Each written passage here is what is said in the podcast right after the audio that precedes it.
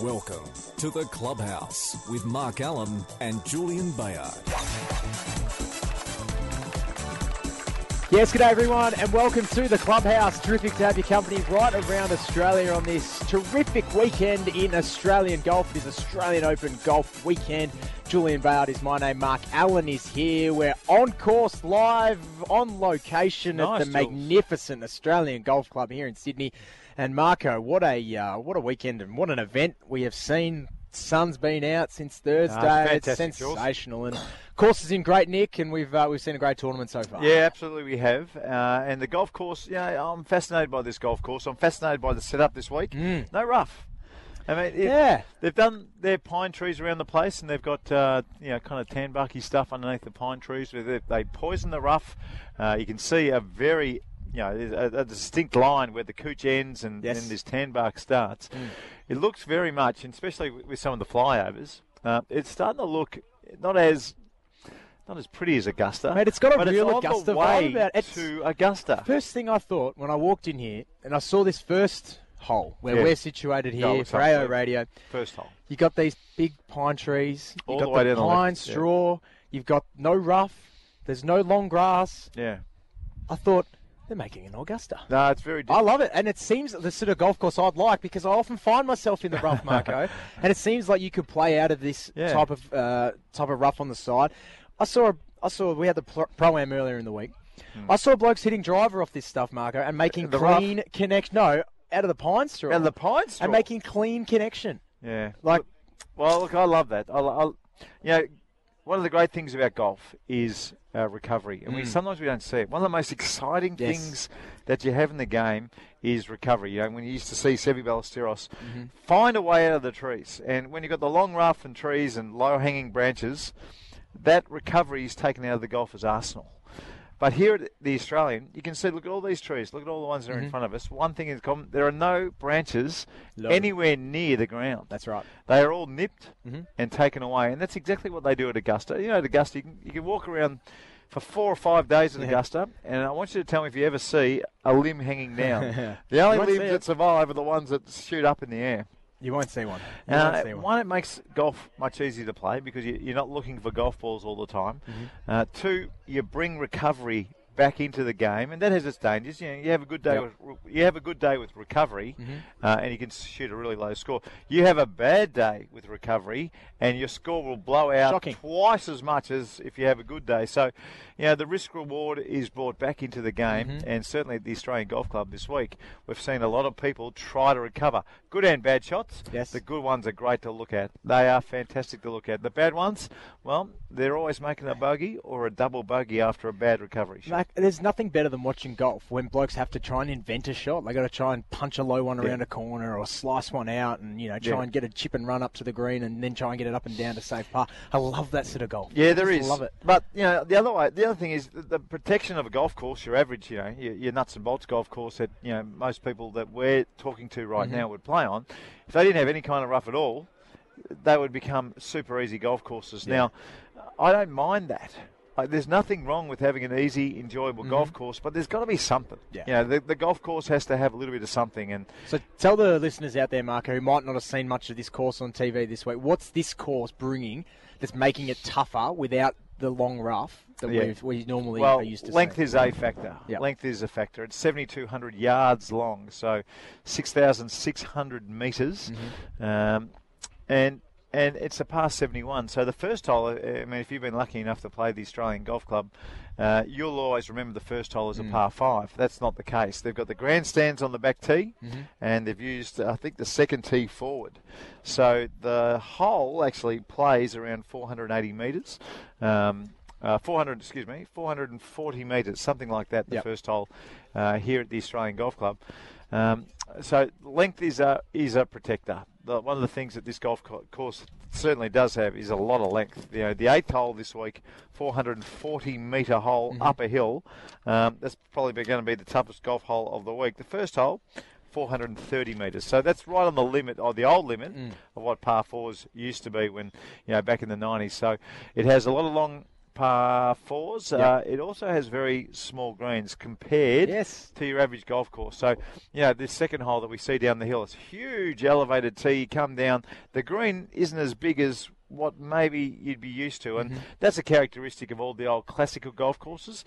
Not necessarily a characteristic of a Jack Nicklaus golf course. Jack, uh, you know, probably in the 80s was making you know some really big greens because Yep. the the thinking behind it was we wanted as many pin placements as possible.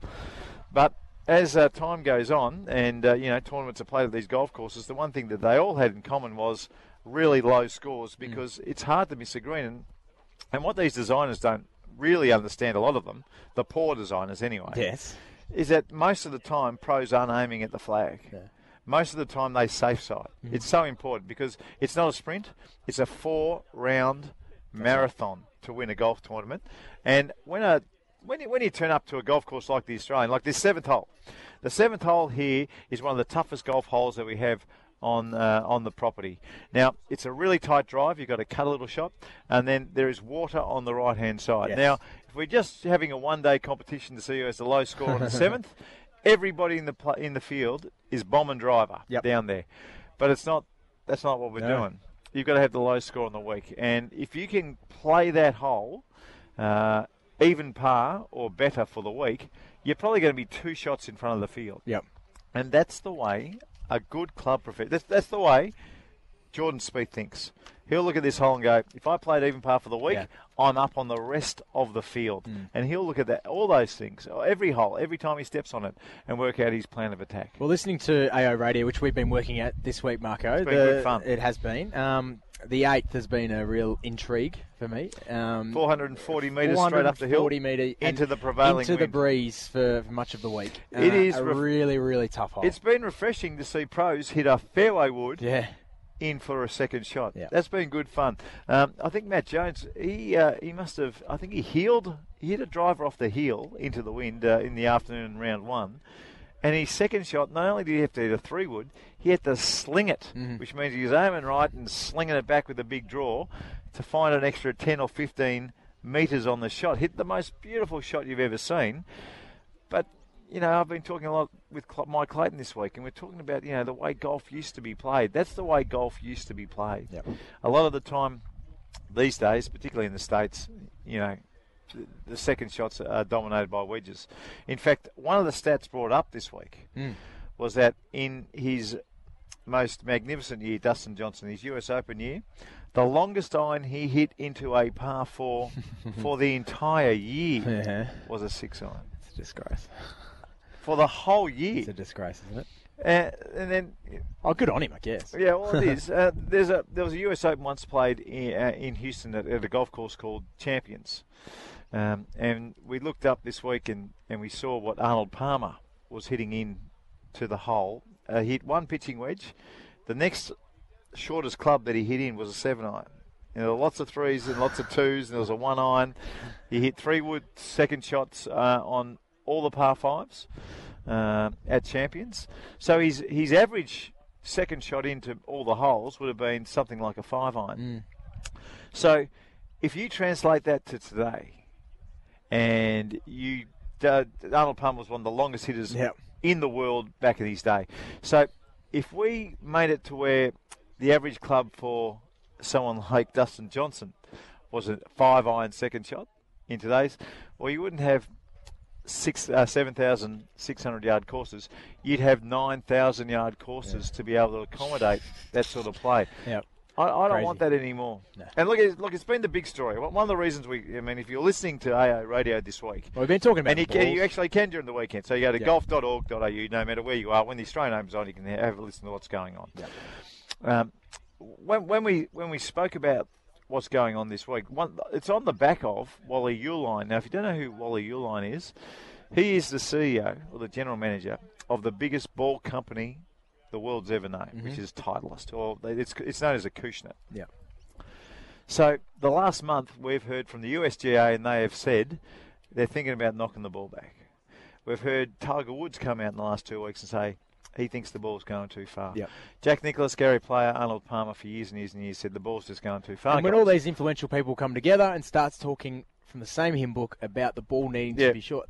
Well, see, so The government, uh, government uh, who are looking after it, yeah, are going to go. We need to listen. That's right. Now, one of the key components of what I just said, those names that I just said, the USGA Yep. included. So Jack Nicklaus, Arnold Palmer, Gary Player, Tiger Woods, and the USGA. You know what they are these days? Well, Arnold Palmer, rest in peace. But golf course designers. So they understand what's going on because they look at the golf courses that they have designed, so, and, and very specifically for perhaps tournament play there one day. They look at the yardage um, of of the golf courses that they've presented, Mm. and a lot of them are only seventy three hundred yards long. Yeah. Well, US Opens are now. You need, you know, where we played this year, and uh, Brooks Koepka shot a record score on the par. That was that they could have stretched that out to seventy eight. Most days it played at seventy six hundred yards long. In, impossible length. So what it does, and this is the thing, what it does is the Australian, where we're here this Mhm. week. I mean, it's too short for a US Open. Yep. It, probably by the end of the week, it might be too short for an Australian Open. Mm. By the end of the week, um, you know, it's, it's judging on some of the scores we've seen early, early in the week. Um, Royal Melbourne, Kingston Heath, New South Wales, Shinnecock Hills, where they'll play the US Open. Um, these golf courses are starting to become obsolete. Yeah. Now, where is Kingston Heath going to find another thousand Oh. yards? Where's Royal Melbourne Composite going to find another thousand Can't. yards? Where's Shinnecock Hills going to find another thousand yards? So, what's the deal? All these amazing, beautiful golf courses are be, going to be thrown out the window? You It can't would, it would be not, it would be like not playing crickets at Lords. Mm. Not, because the bats were too big and they could just clear the it. fence Oh, time. sorry. Well, we've just got to bulldoze this joint, Yeah. and and so Yeah. it, it would be like not playing baseball at Wrigley Field. It Mhm. would be, you know, all these amazing places that we have as as venues for major championships. We don't want them to become obsolete. No, we don't. Wally Uihlein, he don't give a crap. All he wants to do is sell to sell- titleists. Sell golf balls. That's all he wants to do. But here's the thing. I don't understand. Someone's going to have to explain it better to me. I don't understand why, if the USGA and the R&A are the rules makers, Why don't they just do it? if they just say, okay, the ball has to spin this much with the driver, because the spin, taking the spin away, is the only thing that is making the golf ball go as far as it goes, because it doesn't spin anymore. The golf ball is not a golf ball anymore with the driver; it is a missile. There is no resistance. The backspin was always a resistance through the air. The backspin's gone. Yep. The the the uh, the scientists, the the rocket scientists that now design golf balls, they are the reason why they can not spin with the driver, but spin like you wouldn't believe with the wedges. Yep. They're too clever, Marco. They are way too clever. Too- too so, clever. but you explain. I don't. I don't. Yeah. You explain to me. If the USGA and the R&A says, "Listen, your ball has to conform to these stipulations," Yep. Why? Why can they sue? It was fascinating to hear what Geoff Ogilvy had to say too earlier this week. Mark, I'm not sure if you heard his comments prior to the Yeah. Australian Open, saying that he thinks that people out there can design a golf ball that will halt the distance from the pros, but won't hinder the hacker who's getting around and hitting at Yeah. 200 metres. No doubt. So they can still hit the long ball with these great balls. That they're, there's Yeah. blokes out there now. I've, I hit a TP 5X earlier this week. Yep. I could not believe. I, it was the first time I've used the X. Yeah. Could not believe how long and straight it went. Yeah. Sometimes. And how? And and, and Sometimes. yeah. And and how much spin you could get around the greens? And exactly right. And then, but for me, who doesn't hit it that far and just a weekend warrior, that's great. But that ball, the pros are able to do so much more with that, with Oh. their consistent swing. So, that that's the thing. That's what and, people. and Ogilvy's comment saying we can design a ball that is good for everyone, so we don't need different rules from the amateurs to the pros. And that's the that's the That important is thing. exactly right. So, Yeah. so look, Geoff Ogilvy's been very balanced in everything that he has said in the past, and th- th- here's a great example. And there's no doubt about that. Yep. Because the golf ball, particularly the ones that have X on the back, Mm. so the Pro ball with an X, so a Pro V1X, TP5X, the Callaway version, Bridgestone version, Yep. whatever, all, all of them. Yep. The one that is designed for a player with 115 miles per hour uh, club head speed or to 120. I mean, the, the ball does that much more Mm. in percentage of how far it goes because the pro can get equipment that makes the ball not spin, which means the Super X shaft, you know, the, the absolute lamppost. That's the reason why a lot of players use uh, an X shaft. One of them is to keep the ball down. Mm-hmm. The other one is it doesn't spin too much. Mm. So the pros are using these double X shafts in the drivers with a little bit more loft than normal. The ball launches like it normally would, and then doesn't spin. Yeah. So the the average, the average player with a, with 95 miles per hour club head speed, it doesn't make any difference. And that's why forever, you know, all these, a lot of the time they read on the box it goes longer and straighter. And you get the new ball, and the amateur player goes, yeah, what are they talking about? Doesn't go longer and straighter. Mm.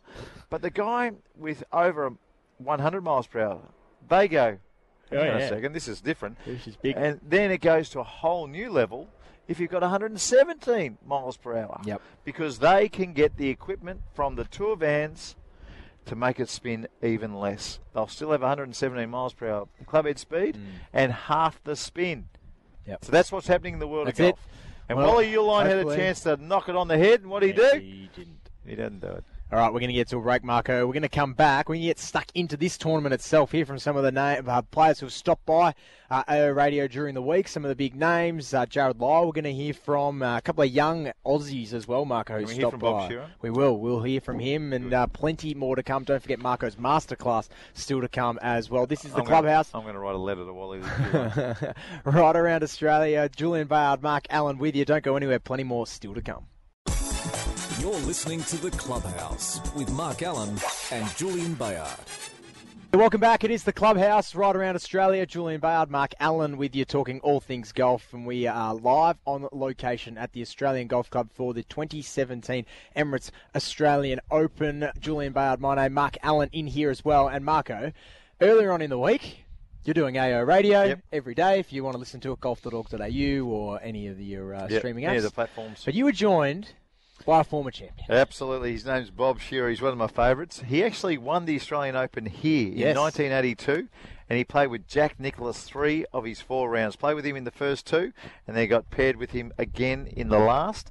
I want you to listen to the story where he talks about his last shot into the final hole. You know it here very well because it's a driver and a long iron, mm-hmm. and there is water right there. He had a lead. You've got to listen to what he did with his second shot into the last. So, Bob, what do you remember? 1982 here at the Australian, uh, Jack Nicklaus would have just redone the course for the first time, Yeah. uh, and you walked away with the Stonehaven Cup. What, what can you remember from the week? Would you like me to start at the first No, hole? no, no, no, just the highlights, please. Uh, well, yeah, it's probably. I look back on it, and it was a bit like the, when I was very fortunate to win the Australian Amateur, and for some reason that week I hardly missed a shot, Right. and the same happened here, and it was fortunate that I had that week at here at the Australian Open. Um, I think I went for I don't know, probably five, nearly ten years be- previous to that, that I felt I played good enough to win an Australian Open, but couldn't do it, and it was starting to get get to me, I think, and and uh, I can only say Jack Nicklaus helped me out here, Uh, just by being Jack Nicklaus. I played with him the first two days, and then the last day, and you just don't want to make a fool of yourself in front of him, or I didn't, you know, and and uh, I probably played the best I've played Incredible. for well Can- ever, can you- really. did you have a Did you have a, a swing key or something that you were thinking about that week that you can that you remember? I mean, no, if you not hardly missed a really. I, I I had the feeling I was swinging well, and it's only when I saw replays of it Yeah. that that confirmed that I wish I could have done that or did that sort of swing every week. What do you, what do you mean? Well, You did, did. You, you always did. You're not, a great not hitter of quite the golf. that bad. It was I. I don't know. I had a good turn, and I had the, Yeah. just probably l- short of parallel with the swing, Yeah, that- which you know I used to overswing a bit, Yeah. but not that week. It was sort of locked into the area, and I don't know the the course and the that grass and everything. Beautiful just shot. in made the 18th hole over the water. I mean, you didn't Yeah. have to, really. Like, what's he doing? Just it- nah.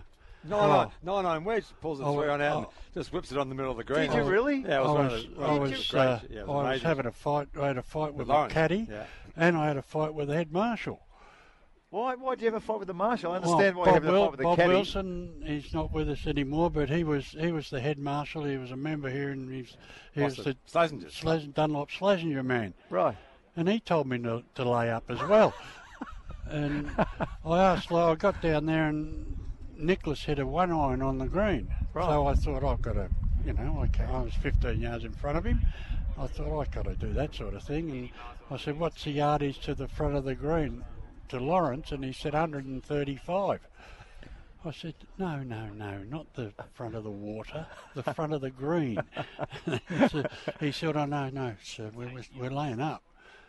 And the only thing that went through my mind is I could lay up and then hit three in the Chunk in the water and water. lose.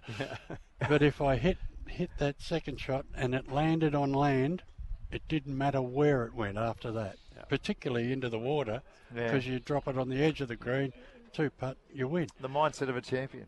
Yeah. Yeah. Anyway, I was in a tug of war with the three iron. So Right, so you played with Jack Nicklaus that week three times. Yes. And, you know, Jack, uh, what what was he? In 1986, he was 40. No, 82. Yeah, 82. I know, but 42. in 1986, he was 46, so go back He's 42. He was 42 years old, so still going he was. really, really well. Oh yeah. I mean, there wasn't much. Well, there's no one better at hitting than him, and and he was he was on that week too. Can, so, can you remember what, much of what he did and, and the way he was speaking to you and, and things like that? Yes. we're, we're all, yeah. I'm fascinated about. Yes. You play with him three times, you beat the man in your home open at a golf course that he designed.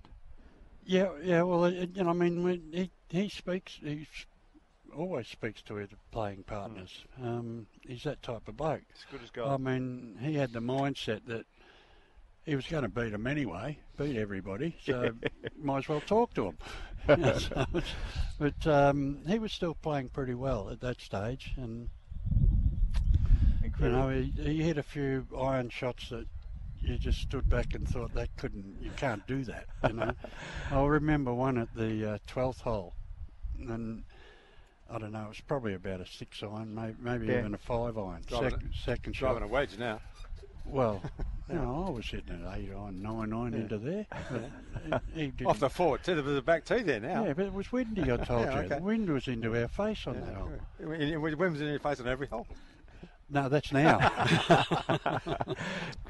Fascinating chat, Marco. He's the best, and mate. He's a good old uh, he was brilliant to uh, to stop by and give us some of his time earlier in the week. Yeah, he's an old bloke these days, probably. He's been a member at Southern Golf Club down in Victoria for a long, long time. Yeah. What's his handicap, you reckon? He's like 65. Uh, one. Two. Still going all right. Might be, crazy. he should be approaching 70, I think, Bob Yeah, Shearer. it's going all right. He's a star. going all right. We're going to get to a break. Uh, still plenty more clubhouse to come. Stick around. Don't go anywhere. You're listening to The Clubhouse with Mark Allen and Julian Bayard. Welcome back. It is the Clubhouse. Julian Bayard is my name. Mark Allen is here as well, talking all things golf live on location at the Australian Golf Club in Sydney for the Emirates 2017 Australian Open. Now, Marco, earlier mm. on in the week, Thursday, in fact, young Cam Davis.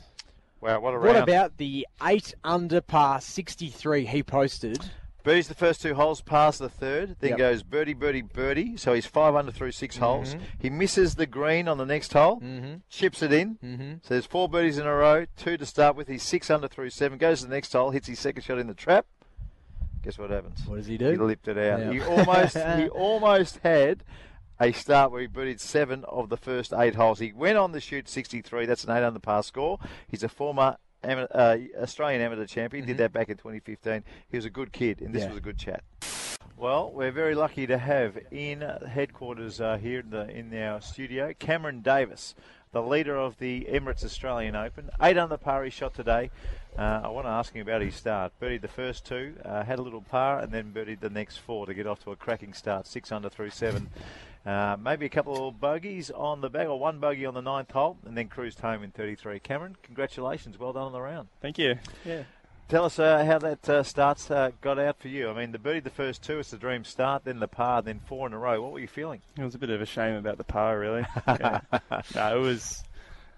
I, I wouldn't. I wouldn't say it went like a dream. I, I just. I just kept on aiming at spots and, and hitting them. That was really all that happened. I made a couple of nice, you know, six, seven footers for birdie, but I was just hitting the drives where I wanted them. Then I was, you know, hitting my shots into the greens and using the right slopes so the landing areas were effectively a little bit bigger. But you know, I just you know kept on hitting it out of the middle of the club face and then picking the right club, obviously, because I was near the hole. So, you know, I just kept on just playing within myself, just giving myself chances. And then, yeah, I was, you know, to get that many birdies in, I'd didn't really think about it at the time, but looking back on it, it was pretty good. I- Is it when Yeah. you go out in conditions that are as perfect as they were this morning? I mean, is there a wee bit of pressure? You know, you've kind of got to take advantage here, or did that even cross your mind? Uh, well, it kind of does before you start the round. You're like, oh, it's a morning round. You're off near the near the front of the field, so the greens are going to be fresh and the wind's not really going to be up. You'd like to take advantage of it. Once you get started, you you you like to think it just goes straight out the back of your mind, and Yeah. Today it really did. I just It's you the know one shot at a time deal. Yeah, well, especially when, when the birdies come easy, like hitting the ball in the middle of the green that rolls up near the hole and you make a putt, and it's like, Yeah. well, I don't actually have to try that hard for it to happen. Yeah. It was one of those days, so I was just swinging well enough to hit my spots, and then I was able to just, you know, not play conservatively, but play to spots where the ball could actually feed down towards the hole rather than trying to go straight at it. So playing like that made it a lot more stress free, and, um, you know, it was a little bit easier to keep it going because a lot of the pins were in spots where they were in a bowl and you could use you know, Right. 15 feet right and 15 feet left and Yeah. 15 feet long and it would all feed down to the hole. So as long as you're in that area, you're going to leave yourself a good chance for birdie. So, Cameron, uh, you beat the first two, like we said, and then you beat the next three. Uh, you missed the green on the seventh, and you chip in. I've Hmm. been told. Yeah. You go to the next hole, you're in a bunker, so you're seven under, you're six under through seven holes. You get to the eighth hole, and you almost hold the trap shot on the eighth as well. You lipped out. You lipped out. Yeah, yeah, it was um, it was quite a long one too. I was in short of the green. The pin was right at the back on a little shelf, so I'm just thinking, no, I've got a little bit of room to work. If I land it short of the ridge, it should skip up. If it lands into the ridge, it should slow it down. So I've got a little bit of room to work with. But it was a hard shot, and it just came out so perfect. It came out low and spinning, and it landed just at the base of the slope, went up, and it was in line with the hole. And it's kind of no way, not not two in a row because the one on the hole before was a hard enough shot as well. Yeah. you kind of did the same thing, came out hot but spinny, and just tracked straight at the hole and checked and went in, and then yeah. It caught a big piece of the hole. It took a bit of a horseshoe, but to be honest, just to get on that top shelf was um, was a really good shot, and for it to almost go in, I was a little bit beside myself. yeah. Obviously, you've made a better job of playing the course than anybody else this morning. I mean, how, Oh. but how did it play in general? Well, I just, I think if you're hitting the ball in the fairway off the tee with your driver, it was, it wasn't that difficult. I mean, the, the way the greens are, the greens are so perfect. Um, they're not too hard to read either. It only gets really tricky when the wind starts coming up because the wind does affect it a little bit on the greens, and they did start to get a little bit shiny and a little bit speedy. But um, especially for the first nine holes without the wind, it was out there to get. Like I'm not surprised that there are a lot of guys Yeah. up there. I mean, I'm, I'm glad I played played all the way around and played really well and managed to shoot a really good score because you're going to need it uh, when you got the conditions like that for you. And it was great to get one of the youngsters on Marco straight relaxed. after he had a chat. Always giving with his time. Brilliant. How Loved relaxed? Yes. How relaxed was he? I know you Cameron spoke to him. You, you actually got him on. I mean, he's, he's a good He's character. a good guy. He's a good guy. Um, We speaking of good young players, Marco. Yeah. Karl Vilips. Oh, What about this young guy? This kid's 15 years old. 15. I've been following him for a long time. Pennant Melbourne is a big deal, folks, if you're not Yep. uh, from Victoria. This kid's been playing Division One pennant since he was 10 years old. Yeah. He goes across to America on a high school project. Uh, he's won one of the big amateur championships in America where the college players were there. Mm-hmm. He's already signed a letter of intent to go to Stanford Yep. University. That's where Full- Tiger Woods went. Full scholarship And we spoke to him after he shot 73 in the 72 on the Thursday. one over par Yes. in the first round. We've got a special guest, John, a very special guest. We've been following this young fella for a long, long time. I, I remember seeing him for the first time on Twitter playing pennant, Division One pennant, when he was about nine years old and sucking back sand irons and doing all kinds of crazy stuff. These days, he's just won a big award. I think he's won the Australian Golf Digest uh, Amateur of the Year award. He's also won one of the biggest amateur tournaments in America at the age of 15. I'm talking about Karl Vilips. G'day, Karl. Hey, how are you? I'm really well. Nice to have you back in the country. How have you taken the time off school? Is what I want to know. I haven't done any schoolwork at all since I've been away, but uh, it's fun. I like it. Uh, tell me about now the name of the Victor- of, of the big am- uh, US tournament that you won. I'm, I'm sorry, I've forgotten it. It wasn't the North South. It was Southern Am. The Southern Amateur. Amazing. Uh, at 15 years old, you're playing against some of the best college players the country had to offer, and you go and win a tournament like that. Congratulations. What were you feeling coming in, knowing you you were a chance to win towards the end? Uh, you know, the third round was kind of rough, so I was heading into the last round a few strokes back, and I just went out and played my game, and you know they're some of the best in the world, so I knew I had to play really good to have a chance, and uh, made a really good run the last few holes to get through and end up winning by one. And it was, it, I didn't know how to react to it, but I really enjoyed it. Who were the guys you were up against? Give, give me some names. Uh, Stoney Crouch got second, and then um, Zachary Bauchou, uh, Lloyd Go, and uh, um, Jimmy Stanger. So these are highly ranked guys. I Yeah. mean, that's quite a thing. you know. Yeah, it was it was really cool. Your story's incredible. I mean, your dad's obviously got you in the golf, and you know the game became very simple to you at, at a very early age. Wh- Why do you think that was? What, what happened when you first picked up a golf club and the ball just started going in the direction you wanted it to, and putts started to go in? What was the deal? I don't know. I mean, I, I never felt something so good as to hit a golf shot pure. Um, and I mean, I've always had like good natural hand-eye coordination, so I'm pretty good at all the sports I play. But when I play golf, it's it's a lot more mental, and I enjoy a mental challenge. And and I also like doing things on my own, and uh, me hitting shots by myself instead of you know kind of relying on other members of a team. And I've always enjoyed doing that, and that's why I also play tennis Yeah. but um, I guess I've always loved it. You know, just the feeling of winning um, and hitting shots that just feel nice, like little spinning wedges and knock Yeah. down three irons. They do feel nice. Yeah. I'm not sure about the knockdown three iron anymore. but the little spinning wedges still feel good. They're called stingers these days.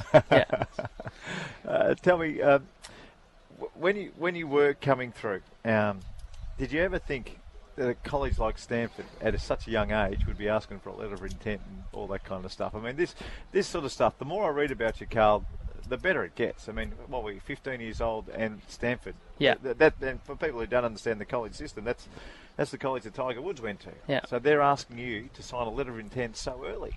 Uh, yeah, I uh, committed in March this year. How old were you? I was 15. Yeah. And I'll sign my letter of intent in 2020 or Yeah. 2019. And I mean, ever since I took my visit, I just knew it was the place to go. And they said that there was that offer on the table, and I said, "Oh well, I'll take it." Full ride? yeah, it's pretty hard to turn down Stanford, so Is that about forty or fifty thousand dollars worth a year, as, as far as the scholarship yes, is concerned? Yes, around 50. Yeah, Seriously cool part of the world, that is. Yeah, Stan- San Francisco is like incredible. yeah. So what's next? I mean, you've, you've come back to play a little bit. Clearly, you've still got to go to high school, otherwise Stanford are going to reject you straight away. You've got to not only finish high school, but get some pretty good grades to, to get through there. Yeah. Um, the time off that you get to play the big tournaments that you need to play to keep um, you know competitive. Uh, that's all cool with the school that you're at at the moment, the high school you're at. Yeah, but there's a certain amount of days I have to, like, I can't miss more than 30 days of school. So I have to be careful. I mean, this tournament was pretty good with the schedule because it was Thanksgiving break. So I mean, it kind of I didn't miss any days of school for it, but it, they they're pretty flexible. Before I go any further, I've got to ask you, how'd you play today?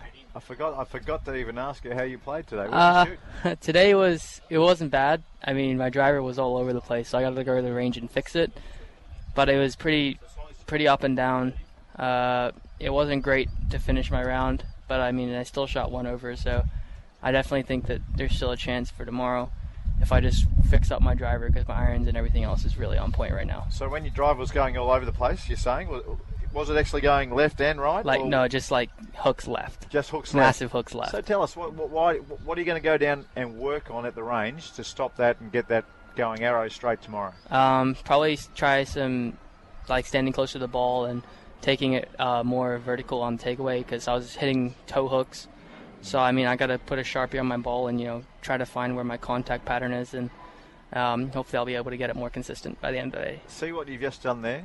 That's what the rest of the world's golfers before you haven't told us. Keep that in your bag of arsenal, please. When you're asked what you're going to do, tell us what you're going to do because it is great to listen to. Um, the best golfers in the world just explain, and, and, and you know everyone learns from the game Yeah. when you guys talk like that. So thanks so much for joining us. Yeah, no problem. One over par, you hit, you draw, hit the ball left all day. so he said it's, it's a great score. Karl, good luck with everything. Thank you, appreciate it. Karl Vilips there. What a story. Uh, there is a name to remember.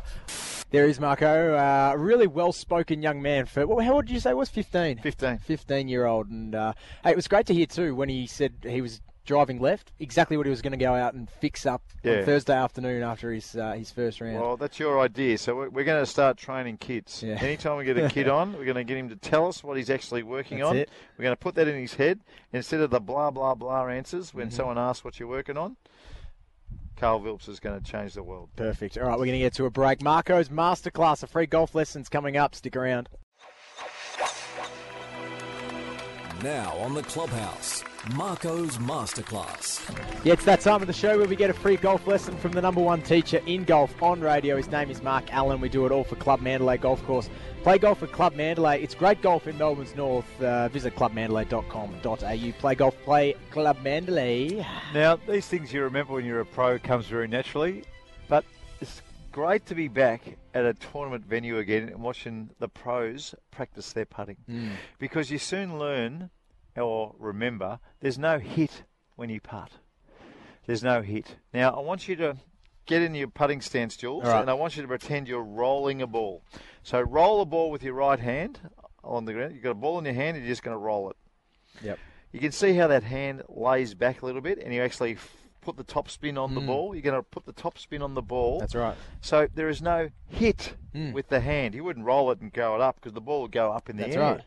To roll the ball on the ground, your hand actually stays back a little bit, and you put top spin on the ball. Mm. This is exactly the feeling you should have when you putt. Every single time that you hit a putt, whether it's one foot or 100 feet, even with a putter in your hand, you've got to feel like you're rolling the ball. As soon as you start hitting putts, it's a disaster because the hands become too active. But when you roll the ball along the ground, it is a different game. And I know when we got out here on Thursday, I pointed something out to you. We saw a putt hit Yes. from the front of the green. I said, gee, that ball jumped in the air. Jason Day. Jason Day. It jumped in the air. Where did it finish? Five foot short. That's right. That comes from a short backswing. He knew he had a short backswing and he hit the putt. You could see it. I could see it because Yes. I've been watching golf for a million years. The ball goes, jumps up in the air. bobble. It doesn't roll. It bubble, bubble, bubble, comes up four feet short. You have to feel like you're rolling your putts, Couldn't agree even more. with a putter in the air. Now, if you don't understand that feeling, get in a putting stance, put a ball in your right hand, and just feel like you're rolling it towards the hole. Put some top spin on the ball, and then when you put the putter back in your hand, you've got to do the same sort of thing.